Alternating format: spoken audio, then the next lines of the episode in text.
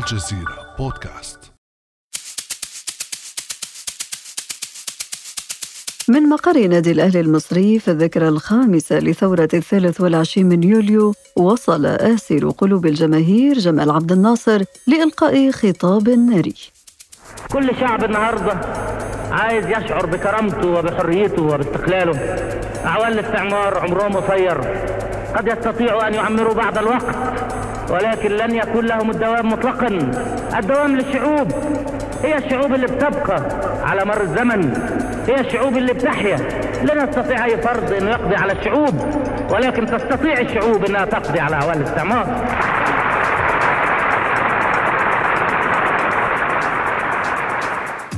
مع دخول المستعمر الإنجليزي غمر عشق ساحرة المستديرة سريعا قلوب المصريين ولون انتماءاتهم بين الأبيض والأحمر وألوان أخرى.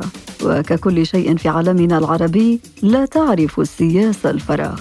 فسرعان ما تضع قدميها حتى في متع الحياة البسيطة وفي مقدمتها كرة القدم. حضرتك يعني سؤال أخير بقى بره المنهج. حضرتك شفت نهائي الكاس ولا لأ؟ كل س... كل أسئلتك بره المنهج وما توقعنيش في شفت ال... شفت نهائي الكاس وشفت الماتش اللي كان قبل ال... ال... أيوه الزمالك كسب 2-0 ألف مبروك. الله يبارك فيك يا فندم. مبروك برضو للأهلي كسب برضو النهارده 2-0 آه نبارك برضو للاهلي يا فندم. طبعا طبعا طبعا إخواتنا ومن من غيرهم ما يبقاش فيه آه، آه، منافسة ولا يبقى فيه دوري. الأهلي والزمالك دول آه، دي, دي فكه الكرة المصرية. أنا مش محتاج أسألك أنت أهلاوي ولا زملكاوي طبعا. ما دام قلت إخواتنا.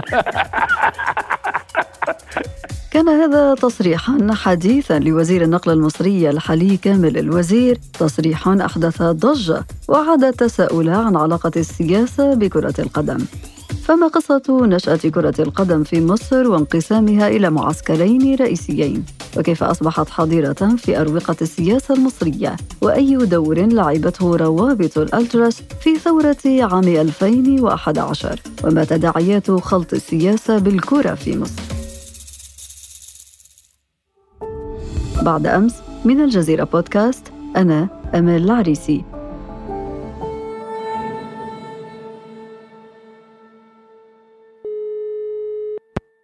وأسعد في هذه الحلقة باستضافة الناقد الرياضي الأستاذ أحمد سعد. أهلا وسهلا بك أستاذ أحمد. أهلا وسهلا بحضرتك. أهلا بيك يا فندم. أستاذ أحمد من بين منتخبات وأندية العالم العربي تحظى مصر بمكانة متميزة ويمكن تصنيفها في الصف الأول. بداية دعنا نعود قليلا إلى التاريخ. كيف دخلت كرة القدم إلى مصر وكيف اكتسحت قلوب الجماهير؟ مصر عرفت كرة القدم مع وجود الاحتلال الإنجليزي كان وقتها الجنود والضباط الإنجليز كانوا بيمارسوا لعبة كرة القدم وكانوا بي أحيانا بيلعبوا في الشوارع وأحيانا يلعبوا في بعض الملاعب أو المناطق الفاضية اللي كانوا يسموها في هذا التوقيت الحوش. كانت أي مكان يبقى مرفق كده بمبنى معين مبنى حكومي معين بيبقى فاضي بيسموه الحوش وكانوا بيلعبوا فيه الكورة. فبالتالي بدأ الإنجليز في هذا التوقيت وشيئا فشيئا بدأت تنتشر اللعبة بين الناس وبدأت الناس تتابع الكره في مع الجنود الإنجليز ودخل بعد كده أبناء مصر ودخل الشباب يشاركوهم في بعض المباريات. آه، في التوقيت ده شاف كان محمد زكي باشا كان وزير المعارف في مصر في هذا التوقيت شاف الأولاد في الشوارع مهتمة جدا بلعب كرة القدم وكانوا شغوفين جدا بمتابعة الجنود والضباط الإنجليز وهم بيمارسوا اللعبة. فقرر وقتها إنه يدخل الألعاب الرياضية في المناهج الدراسية ومنها كرة القدم وكانت البداية الحقيقية من خلال المدارس في هذا التوقيت. طيب أستاذ أحمد جميلة هذه اللمحة التاريخية عن بدء كرة القدم والاهتمام بها في مصر. لكن ماذا عن نشوء قطبي كرة القدم المصرية؟ نتحدث هنا عن الأهلي والزمالك. وكيف أصبح هذا التأثير وهذا الحجم والانتشار الكبير لهذين الناديين؟ وخاصة نتساءل عن تأثير هذا الانتشار على الساحة السياسية في مصر. هو طبعا الاهلي والزمالك من الأندية برضو اللي انشات مبكرا في بداية القرن العشرين. الأهلي تأسس 1907 والزمالك 1911 الحقيقة فكرة الأهلي بدأت فكرة كان الهدف منها الأساسي إنه يكون في مكان يجمع فيه الشباب في مصر واللي بيكافحوا الإنجليز في هذا التوقيت. وطبعا ده ما كانش بشكل معلن ما كانش المسألة كانت معلنة وكانت المسألة يعني كانت إلى حد ما سرية لأنه ما كانش يقدروا يظهروا بهذا الأمر في هذا التوقيت. وبالفعل طرح الفكرة عمر لطفي وكان عمر لطفي هو صاحب هذه الفكرة وكان هو راجل حاصل على دراسة الحقوق وكان هو ليه نشاط حقوقي ونشاط اجتماعي وعرض الفكرة ساعتها فكرة تأسيس النادي الأهلي على السياسي الشهير الراحل مصطفى كامل مؤسس الحزب الوطني وجريدة اللواء. ومصطفى كامل رحب بالفكرة لما عرف إن الفكرة هتبقى يعني لها دور في مناهضة الاستعمار الإنجليزي. لكن طبعا بالنسبة للنشاط السياسي أو علاقتها بالسياسة فكانت الحقيقة البداية يعني بدأت من أيام الملك فاروق نفسه لما الملك فاروق تنبه للشعبية الكبيرة جدا والجارفة للرياضه عموما ولكرة القدم بشكل خاص فكان يعني كان في ساعتها كان في منافسة وصراع بينه وبين مصطفى النحاس اللي هو كان رئيس الحزب الوفد في هذا التوقيت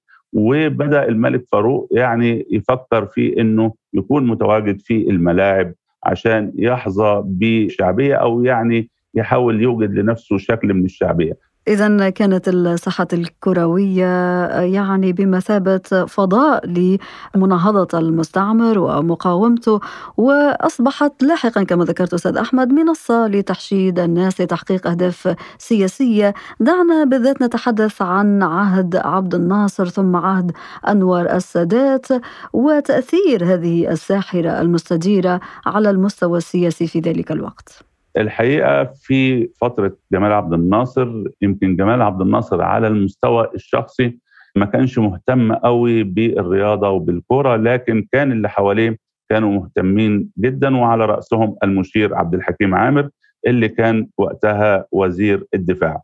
فكان مشير عامر كان مهتم قوي بالرياضة وكان هم برضه كان جمال عبد الناصر برضه عارف أهمية الرياضة وكان حضر مباراة في بين الأهلي والزمالك كانت المباراة أو الأهلي والاتحاد كانت في النادي الأهلي واللي ساعتها ألقى فيها الخطبة اللي حضرتك بدأت بيها المقدمة. فكانوا مدركين أهمية الرياضة وشعبيتها وكرة القدم بشكل خاص ولكن جمال عبد الناصر نفسه ما كانش هو يعني مشغول بهذا الأمر ولكن عندما فكر جمال عبد الناصر في إنه يعمل حاجة متعلقة بالرياضة كان بدأت فكرة إنشاء الاتحاد الأفريقي لكرة القدم اللي هو الكاف اللي تأسس سنة 1957 وجمال عبد الناصر بارك هذه الفكرة وبالفعل تأسس الاتحاد الأفريقي في مصر بدعم ورعاية جمال عبد الناصر ووقتها أقيمت أول بطولة كأس أمم أفريقية أقيمت في السودان سنة 1957 واللي كان بيشارك فيها ثلاث فرق فقط اللي هم مصر والسودان وإثيوبيا وفازت مصر بهذه البطولة. المشير عبد الحكيم عامر كان هو في الفترة دي كان هو رئيس اتحاد الكورة وهو طبعا كان معروف إن هو زملكاوي بيشجع نادي الزمالك وكان ليه أخ اللي هو حسن عامر اللي بعد كده أصبح رئيس لنادي الزمالك لكن طبعا الفترة دي ما كانتش يعني نقدر نقول إن هي فترة كانت في وقت لإنه الرياضة تبقى يعني حاضرة بقوة في المجال السياسي على اعتبار إنه الوقت ده كانت في الصراعات السياسية والطموحات السياسية كانت كبيرة جدا وكانت يعني فكرة توجه جمال عبد الناصر. كان جمال عبد الناصر بيفكر في إنه يتوسع في الدول العربية والإفريقية. ولكن أستاذ أحمد يبدو الأمر يعني مخالفا لذلك خلال فترة الرئيس حسني مبارك الذي حكم مصر لأكثر من ثلاثة عقود. يرى البعض أن الرياضة وخاصة منها كرة القدم كانت ملجأ مبارك كلما تراجعت شعبيته. طبعا في عهد حسني مبارك فترة حسني مبارك خصوصا نقدر نقول في العشر سنين الأخيرة من حكم مبارك أو ربما الخمس ست سنين الأخيرة من حكمه قبل قيام ثورة يناير في 2011 كان حسني مبارك مهتم جدا بالرياضة وبكرة القدم خصوصا وكان ليه تواجد كبير جدا مع المنتخب الأول وكان بيدعمه بشكل كبير جدا وشفنا دور حسني مبارك وتواجده هو وابنيه جمال وعلاء. كانوا متواجدين بقوة مع المنتخب الوطني الأول لكرة القدم اللي فاز بثلاث بطولات في الفترة ثلاث بطولات أفريقية في الفترة من 2006 إلى 2010 كان متواجد وقتها كنا بنشوف حسني مبارك كان بيروح للمنتخب المعسكر التدريبي بتاعهم وكان أحيانا بيتناول معهم مع الجهاز الفني ومع الجهاز الإداري. الإفطار كانوا يعني كان حريص على إن هو يؤكد وجوده معاهم ودعمهم ليه. وكان الهدف طبعا الحقيقة كان الهدف م- سياسي بحت لأنه كما يقال إنه كان حسني مبارك كان عايز يقدم جمال مبارك كوريث للحكم. من خلال كرة القدم. طبعا جمال وعلاء مبارك كان ليهم تواجد كبير جدا وشفنا كانوا موجودين مع منتخب مصر في أنجولا في بطولة كأس الأمم الأفريقية وكانوا موجودين وهم بيهتفوا مع اللعيبة وتخلوا عن الوقار بتاع البيت الرئاسي ونزلوا لمستوى الجماهير وكان ده كله بهدف دغدغة مشاعر الجماهير. أستاذ أحمد وفي هذا السياق يعني هناك مقولة شهيرة انتشرت في ذلك الوقت بان محاولة يعني الاستفادة من الجماهير الكروية المصرية لفائدة دعم شعبية حسني مبارك وأبنائه في ذلك الوقت وهي زي ما قال الرئيس المنتخب كويس. بالضبط آه. آه بالضبط. زي زي ما قال الرئيس منتخب مصر كويس. كان ده الهتاف اللي فعلا اللي كان في انجولا بالضبط. بالضبط. وفي عهد مبارك أيضا أستاذ أحمد وتحديدا في عام 2007 بما أننا نتحدث عن الجماهير وتحول كرة القدم إلى حاضنة شعبية تشكلت روابط الألتراس وهي روابط يجمعها تشجيع وحب نادي معين مثل الأهلي والزمالك ونشأت أيضا في الوقت نفسه في دول عربية عديدة في مقدمتها دول المغرب العربي. حدثنا في هذه النقطة بالذات أستاذ أحمد عن سياق نشأة الألتراس في مصر وأي الروابط كانت أكثر انتشارا وتأثيرا. في 2007 كانت بدأت روابط الألتراس في الظهور وكان قبلها يعني أو روابط الألتراس دي كانت واضحة إن هي نقدر نقول للشباب الجامعي الشباب اللي هو الطلاب المتفوقين كان بيضم مهندسين ودكاترة وكان بيبقى فيهم أساتذة جامعة أحيانا. وبالتالي ده كان حاجة جديدة على الجماهير في مصر. كان قبلها كانت الروابط الجماهيرية كانت بتبقى من الناس اللي هم نقدر نقول الفئات الأقل من هذا المستوى كانت يعني بيبقى أغلبهم من الطبقات الفقيرة ومن العمال ومن سائق التاكسي ومن الموظفين اللي هم في الدرجات الأدنى. لكن 2007 وبعد كده بدأت الشكل الجماهير ونوعيته تختلف. واللي كانت دي مع دخول روابط الألتراس إلى الملاعب م- المصرية. الحقيقة روابط الألتراس في هذا التوقيت يعني انتشرت بشكل سريع جدا خصوصا إنه كانت البداية بتاعتها من خلال جماهير النادي الأهلي، كانت البداية خلت روابط الألتراس تساهم في انتشارها بسرعة فائقة لا سيما مع طريقة التشجيع الجديدة اللي استخدمها الألتراس في هذا التوقيت سواء كان ده متمثل في الدخلات اللي بيعملوها اللي هي اليفط العملاقة اللي كانت بيخشوا بيها الملعب وكانوا بيحطوها بعرض المدرجات وكان بيبقى مكتوب عليها شعارات للنادي اللي بيشجعوه أو باستخدام بعض الأدوات الجديدة الدخيلة على المدرجات المصرية زي الشماريخ النارية والأدوات اللي بتطلع أصوات عالية وكلام من ده. فانتشرت روابط الألتراس وكان ليها رد فعل واسع جدا بين كل الجماهير ولقينا في خلال فترة وجيزة بدأت تبقى موجودة بين جماهير الإسماعيلي بقى في ألتراس إسماعيلي وألتراس الاتحاد السكندري وألتراس المصري بالإضافة للالتراس الأهلي والزمالك. لكن البداية الحقيقية كانت ألتراس أهلاوي اللي هو كان بدأ مبكرا. وظهورها للإشارة أستاذ أحمد لم يكن يعني مرحب به منذ البداية من الكثير من الجهات في مصر سواء منها الأمنية أو الإعلامية فبماذا تفسر ذلك؟ روابط الالتراس في البداية لم تلقى الترحاب من أو الترحيب من الجهات الأمنية اللي بدأت تحارب هذه الروابط منذ اللحظة الأولى وخصوصا روابط الألتراس وبدأت تخلي بعض القنوات الرياضية أو البرامج الرياضية تشن الحرب على هذه الروابط. وسنة 2008 كانت في برامج رياضية بعينها. كانت تقريبا مخصصة لإعلان الحرب على روابط الألتراس وتشويهها واغتيالها معنويا. وكان بيقال إن هم بيتعاطوا المخدرات وإن هم بيعملوا كذا وإن هم بيخططوا لعمليات مش جيدة وكلام من هذا القبيل فكانت الحرب كانت عنيفة. لأن هم الحقيقة اللي خلى الأجهزة الأمنية من البداية تاخذ روابط الألتراس عدو ليها إنه روابط الألتراس كانت الحقيقة مش على آه، انسجام مع الجهات الأمنية ومع القوات اللي بتيجي تحمي المباريات وكان دايما بيحصل في صدام وحصل أكثر من صدام بين جماهير الأهلي وقوات الأمن وكانت دايما النتيجة بتبقى إصابات كثيرة بين جنود الأمن في هذه المعركة. ولكن رغم هذه محاولات التحريض كما وصفتها أستاذ أحمد ومحاولات التشويه وكذلك حتى التشكيك في تمويل هذه الروابط فإن آه، لهذه الروابط وشباب الألتراس كان لهم دور كبير في ثورة يناير عام 2011 وما بعدها وصولا إلى ما يسمى بمجزرة بورسعيد عندما قتل العشرات من التراس الأهلي في واقعة شغب مثيرة للجدل. أكيد أنك تذكرها أستاذ أحمد فحدثنا عن المشهد في تلك الفترة.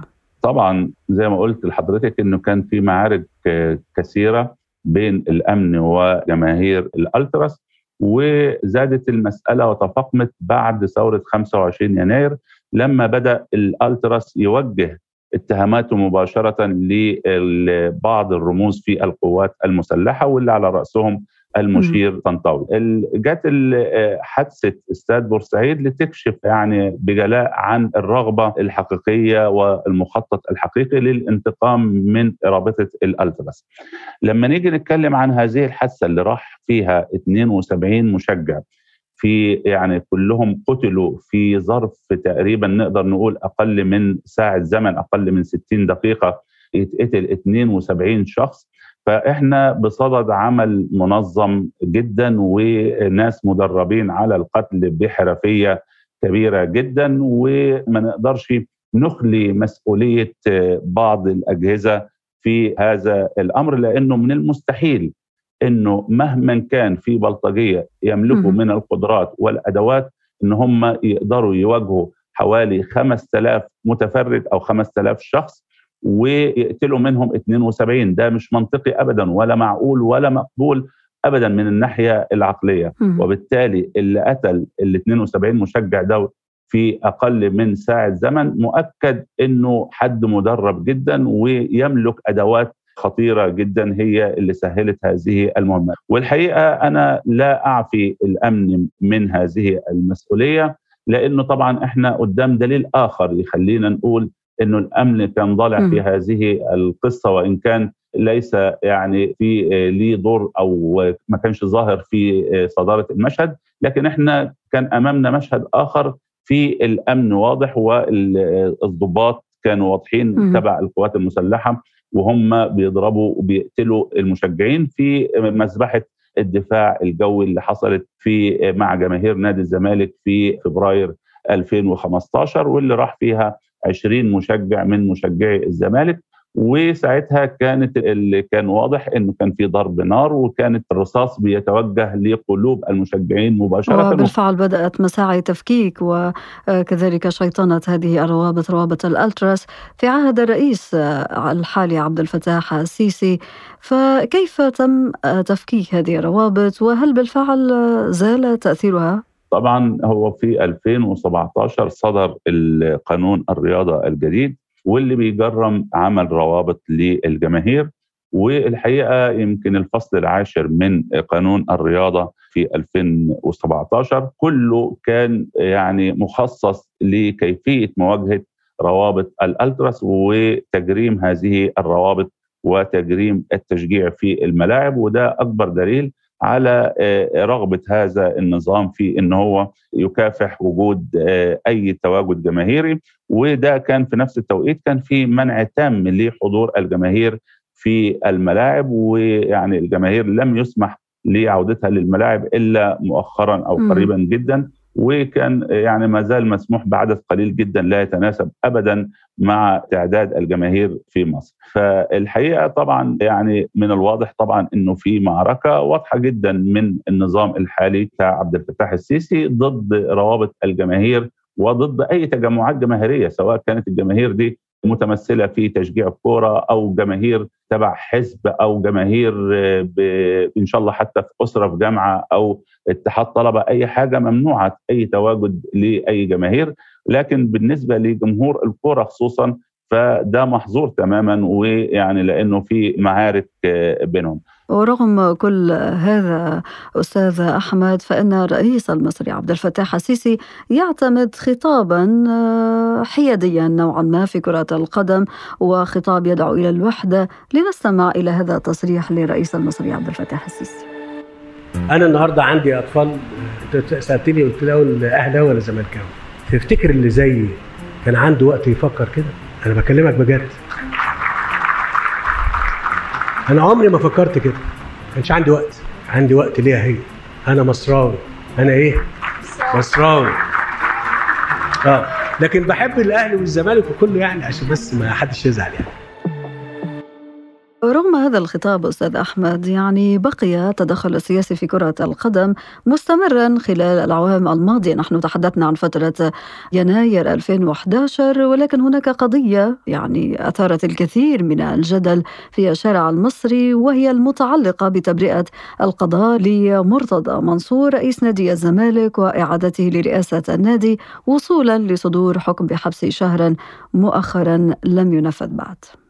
الحقيقة طبعا مصر في الفترة الأخيرة من 2013 وحتى هذه اللحظة بتعيش في مجال الرياضة عموما وكرة القدم بشكل خاص أسوأ فتراتها التاريخية لأنه الحقيقة طبعا يعني القصة بدأت في منع الجماهير من حضور المباريات وبدأت بتدخل سافر من أجهزة الدولة في الشأن الرياضي والشأن الكروي بشكل خاص في هذه الفترة.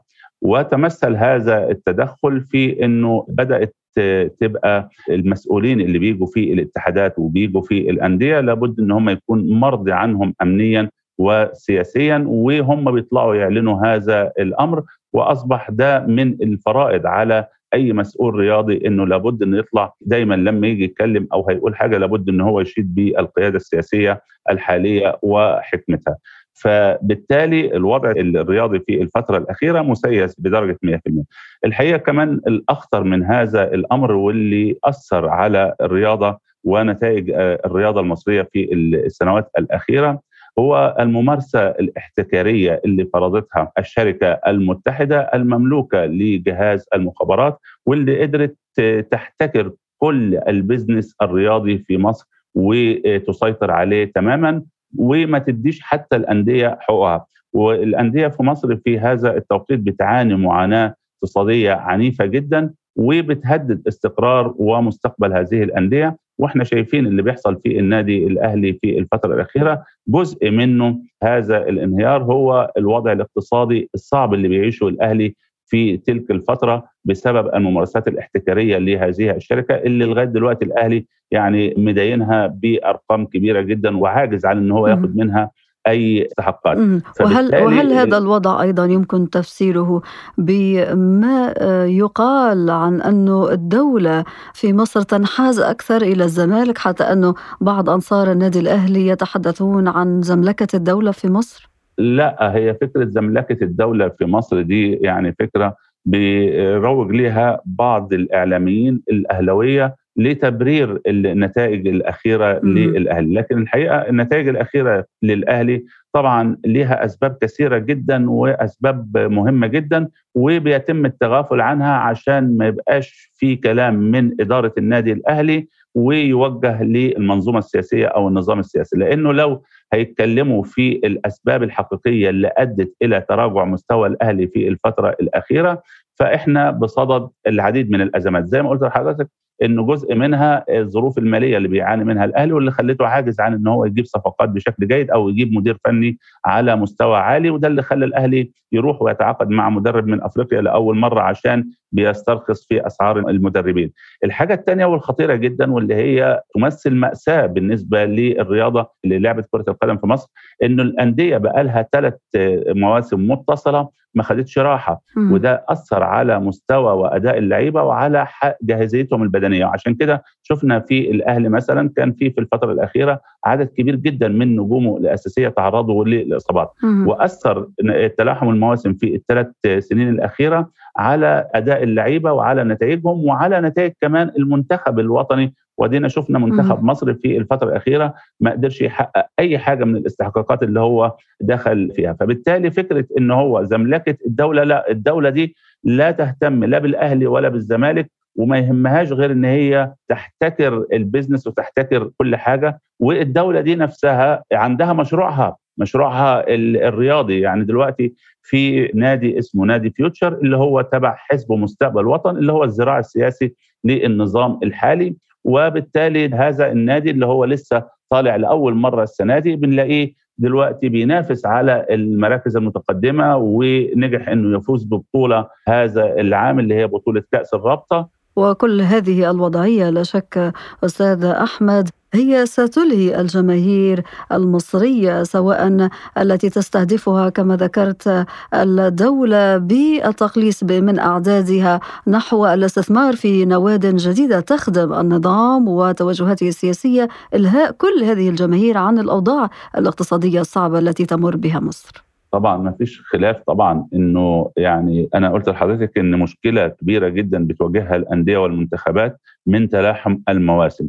وتلاحم المواسم دوت يعني ده أمر مقصود ومتعمد إنه يبقى إحنا عندنا في تواصل دائم لمباريات الكورة عشان ما يبقاش في وقت للجماهير تبدأ تشوف حاجة غير الكورة. وتشوف حاجة غير الرياضة والتراشق الرياضي اللي حاصل لأنه ما هوش منطقي ولا إنساني ولا في اي عرف من الأعراف الإنسانية إنه اللعيبة تستمر في اللعب بشكل مستمر والأندية تفضل تستمر في اللعب بدون راحة فإحنا النهارده بقى لنا ثلاث سنين المواسم متلاحمة مع بعض. وداخلين على الموسم الجديد برضه. هيبقى متلاحم مع المواسم الثلاثة اللي فاتوا هيبقى إحنا عندنا أربع مواسم بنلعب بشكل متواصل ومتلاحم وده طبعا هيؤدي إلى كوارث لما نيجي نبص ليه ونقارن الوضع دوت بالأوضاع مثلا في الدول الأوروبية وفي كل دول العالم لما بنلاقي مثلا في الدوري الإنجليزي على سبيل المثال الدوري بينتهي في شهر مايو ويبدأ الموسم الجديد في شهر أغسطس يعني مم. بيبقى في ثلاث شهور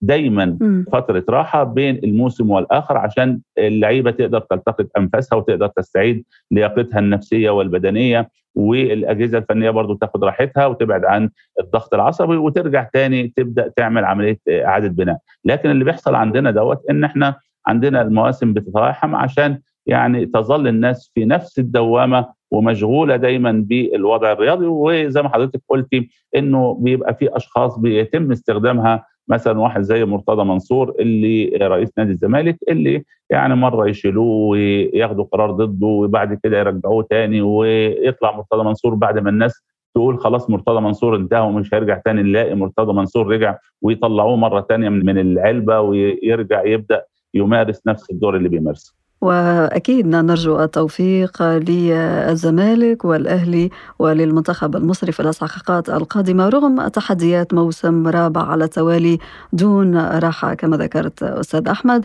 ورغم تأسيس كرة القدم فإنها تبقى كما يقال أفيون الجماهير ومتنفسا لهمومها. كيف لا؟ وقد وصف الشاعر الفلسطيني الراحل محمود درويش بأنها الحرب الوحيدة التي تنتهي بالعناق وتبادل التحايا دون مفاوضات دبلوماسية أو قرارات أممية.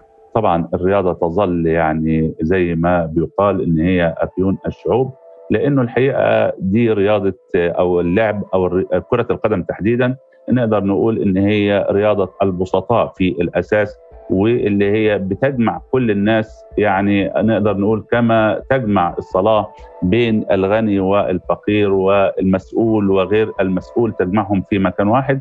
فكرة القدم برضو من ال- الأشياء اللي بتجمع الناس وده يمكن اللي خلى لكرة القدم الشعبية الجارفة اللي بتعيشها في السنين الحالية. الناقد الرياضي الأستاذ أحمد سعد شكرا جزيلا لك على هذه الحلقة المفيدة والممتعة. شكرا لحضرتك. كان هذا بعد أمس.